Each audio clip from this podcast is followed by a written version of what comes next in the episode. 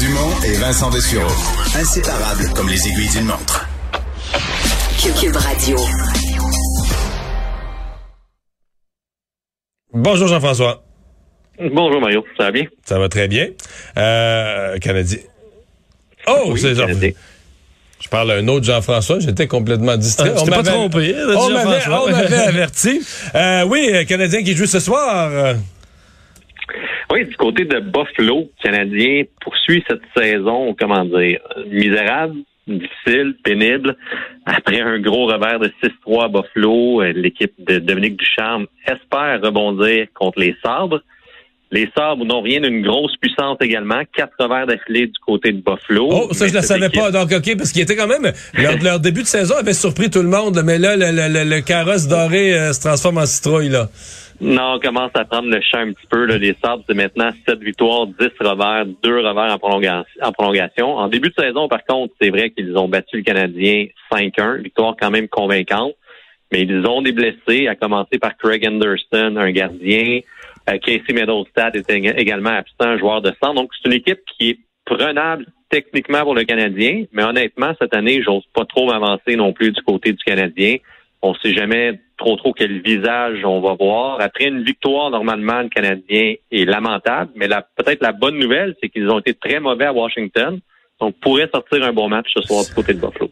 Ouais, c'est ça, sur la régularité. euh, c'est- On passera. C'est dur à Euh, analyser. le- au niveau des effectifs, le Joel Edmondson, est-ce que je comprends qu'on espérait son retour, mais on oublie ça pour l'instant?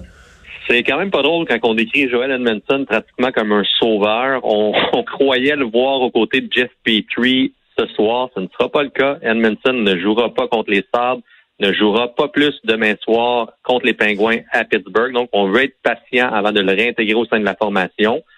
C'est Samuel Montembeau qui obtient le départ face aux Sabres. Jake Allen sera, Jake Allen sera le gardien partant samedi soir. Puis sinon, le Dominique Ducharme, il va pour une formation 11 attaquants, 7 défenseurs. Cédric Paquette, rayé de la formation. Mathias Norlinder, lui, va jouer. Donc, 7 défenseurs, mais dans les 7, là, on compte Sami Nikou, Mathias Norlinder, Dennis Weinman. Donc, c'est une brigade de défensive, là, de, de défenseurs assez chancelante du côté du Canadien. Y- Mais y a-t-il une logique? euh, tu mets plus de défenseurs que, tu- que le coach lui-même trouve pas fiable pour défendre, pour pas, pour pas avoir quatre trios complets à la fin? euh, c'est une logique. euh, L'expérience 11-7, Dominique Ducharme l'avait, l'avait utilisé contre les Pingouins, euh, contre les Prédateurs de Nashville, pardon. Euh, le Canadien avait gagné ce match. La différence, avec seulement 11 attaquants, on peut rouler davantage les gros noms. Donc, le temps de jeu va dépasser 15, 16, 17 minutes pour les ailiers, surtout les Drouin, les Toffoli, les Josh Anderson. Puis, on peut avoir un spécialiste de l'avantage numérique. Chris Weinman va jouer surtout en supériorité numérique. On va le cacher à 5 contre 5. Même chose un petit peu pour un Sami Nikou. Euh, puis Mathias Norlinder est un jeune défenseur, donc en ayant On lui donne sa chance, ouais. ça, on lui donne la chance, ça lui permet de l'utiliser peut-être un 12, 13, 14 minutes sans le brûler. Jean-François, faut pas terminer la semaine sans parler des Nordiques parce que ça a été quand même marquant euh, cette semaine. Moi qui ai été, écoute, même un militant là, pour ramener les Nordiques, mais échaudé comme bien des gens de Québec, on a un peu dit ben, appelez-moi quand l'équipe sera là. Euh, Est-ce Ouais. que réellement là, euh, Québec peut redevenir euh, dans le radar de la LNH? Ben, on sait que François Legault a mentionné qu'il y a eu des discussions avec la Ligue nationale avec Gary Bettman. On sait que du côté de Québécois, Pierre-Carl Pariado, Pierre-Carl a toujours de l'intérêt. Le nouveau joueur, c'est Peter Carmenos, qui est l'ancien propriétaire de Hurricanes de la Caroline, qui dit que Québec serait un marché fabuleux. Euh, C'est mon collègue Kevin Dubé au Journal de Québec qui a écrit le papier cette semaine. Donc, on ramène un petit peu Québec à l'avant-plan. On ramène Québec dans les discussions. Mais le problème, c'est qu'il faut convaincre aussi une grande portion des propriétaires. Carmenos a beau dire qu'il aimerait être un joueur, qu'il aimerait investir. Euh, il y a des villes comme Boston, je pense aux propriétaires des Browns, qui croient que Québec est un trop petit marché. C'est souvent le préjugé qu'on entend. Et si jamais il devait y avoir un déménagement, on peut penser aux Coyotes de l'Arizona, mais la Ligue, je crois, tiendrait mordicus à leur équilibre géographique. Si jamais l'Arizona devait partir, je pense qu'on resterait dans l'Ouest, Mario. Puis on devrait regarder beaucoup plus en direction de Houston. Oui, c'est moins un marché typique, mais la Ligue nationale, honnêtement, je crois, moi, personnellement, la meilleure chance pour les Nordiques pour un retour à Québec, ce serait le déménagement d'une équipe canadienne. Et si jamais une équipe canadienne devait partir, l'équipe qui pourrait un jour être en danger, serait les sénateurs d'Ottawa.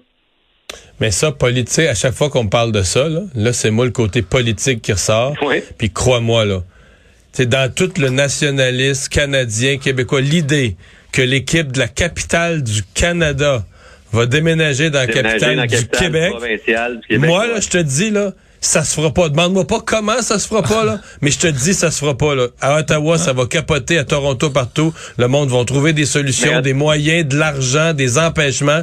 Et je te jure que ça se fera pas. C'est impensable, là.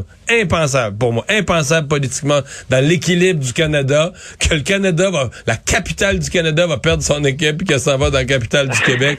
Je, je peux, c'est la- la- pour moi, là, c'est sûr que euh, tout va être fait dans le Canada anglais pour empêcher ça, là. Mais Eugène, Eugène Melnick reste le proprio possiblement le plus imprévisible des 32 de la. Ligue nationale. Puis lui se bat depuis longtemps pour construire un nouvel Non, amphithéâtre. non, je sais tout ce qui va mal là-bas, là. Entre Ottawa et Gatineau. Ouais. Euh, c'est un bon point aussi. Puis il y a- il y, a un autre marché qu'on oublie souvent, mais une deuxième équipe dans la grande agglomé- agglomération de Toronto, c'est pas exclure non plus. C'est un vieux rêve qui pourrait revenir un jour, là, euh, si jamais on veut une autre équipe canadienne. Des petites nouvelles de Claude Julien? Oui, Claude Julien qui revient, un petit retour, euh, obtient un mandat avec l'équipe canadienne pour diriger l'équipe canadienne à la Coupe Spengler et un autre tournoi en Europe là, au mois de décembre. C'est aussi un tournoi qui sert les joueurs canadiens qui vont jouer en Europe, soit en Suisse, soit en Allemagne, soit dans le KHL. Tradition la Coupe Spengler pendant le camp des fêtes. Mais c'est aussi cette année intéressant. On pourrait se servir de ce tournoi si jamais la Ligue nationale décide de tirer la plug sur les Jeux olympiques en cas de trop de cas de COVID, en cas d'inquiétude majeure. Bien, cette équipe canadienne-là pourrait, comme aux Jeux olympiques de Pyeongchang, représenter le Canada à Pékin si jamais on ne parvient pas à envoyer les meilleurs joueurs de la Ligue nationale de hockey aux Jeux olympiques. Il nous reste quelques secondes pour parler de football universitaire. Oui, football universitaire, Carabin contre les Huskies de Saskatchewan, la Coupe UTEC, dans le fond, la demi-finale du football canadien, demain au Sepsum de l'Université de Montréal. Et dimanche, les Alouettes de Montréal contre les Tiger Cats d'Hamilton. C'est demi-finale de l'Est du côté de la Ligue canadienne de football. Jean-François, merci d'avoir été là. Toujours un plaisir. C'était ce soir Jean-François Chaumont qui faisait la chronique sportive. On s'arrête.